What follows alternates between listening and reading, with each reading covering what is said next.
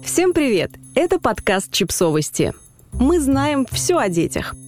Рубрика «Личные истории». Почему не распознаются детские манипуляции? Автор текста – Маркосян Давид Сергеевич. Международный гроссмейстер, тренер по шахматам и основатель школы-студии «Победи великана». Очень часто родители жалуются на то, что не могут распознать манипуляции со стороны ребенка, не могут отличить манипуляции от его истинных потребностей. Сложность распознавания манипуляций заключается в том, что очень часто манипуляции выдаются за истинные потребности. Неумение распознать манипуляции может привести к следующим последствиям. Первое, родитель или взрослый человек не может отличить, когда ему говорят правду, а когда обманывают. Второе. Желания и потребности, которые были удовлетворены, не наполняют и не приносят радости ребенку.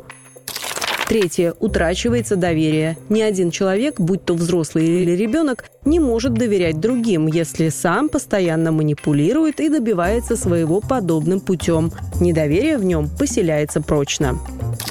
Четвертое. В отношениях присутствует постоянное напряжение. Очевидно, что нельзя быть внутри спокойным, если постоянно обманывать. Пятое. При подобных взаимоотношениях не зарождается уважение. Само по себе манипулирование предполагает неуважение, так же, как уважение исключает саму природу манипуляций.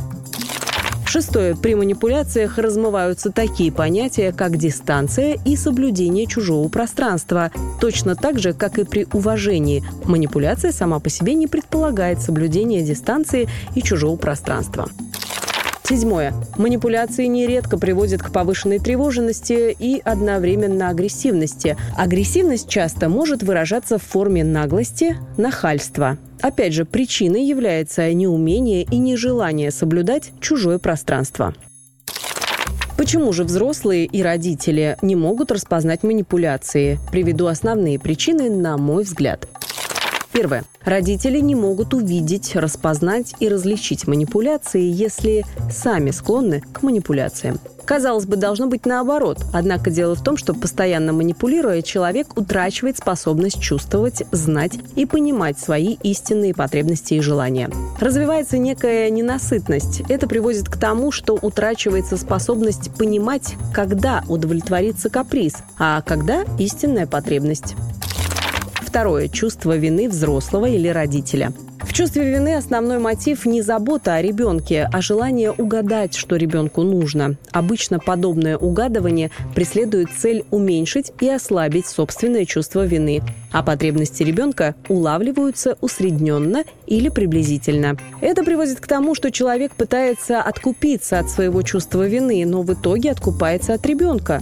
Ведь именно ребенок чаще всего вызывает и активизирует это самое чувство вины. Чувство вины часто приводит также к тому, что взрослый или родитель пытаются заслужить, добиться любви ребенка с помощью всевозможных подарков, послаблений, заигрываний. В этом случае манипуляция со стороны ребенка воспринимается как истинное желание, проявление потребности ребенка и дополнительный шанс заслужить его любовь. Конечно, это совершенно не развивает взрослого, и он не может научиться понимать и чувствовать то, что на самом деле требуется ребенку, что его волнует, чего ему на самом деле хочется. Третье – уверенность родителя или взрослого, что только таким путем можно в жизни добиться того, чего ты хочешь. Очевидно, что такой родитель сам будет зримо и незримо поощрять своего ребенка на пути к манипуляциям. И у подобного родителя не будет шанса увидеть манипуляции со стороны ребенка, потому что внутри он будет пытаться постоянно обосновывать подобные действия ребенка вынужденностью и необходимостью. Есть наверняка и другие причины, не позволяющие почувствовать и разглядеть манипуляции со стороны. Но, как мне кажется, приведенные причины и моменты являются основными для этого явления. Подписывайтесь на подкаст, ставьте лайки и оставляйте комментарии. Ссылки на источники в описании к подкасту. До встречи!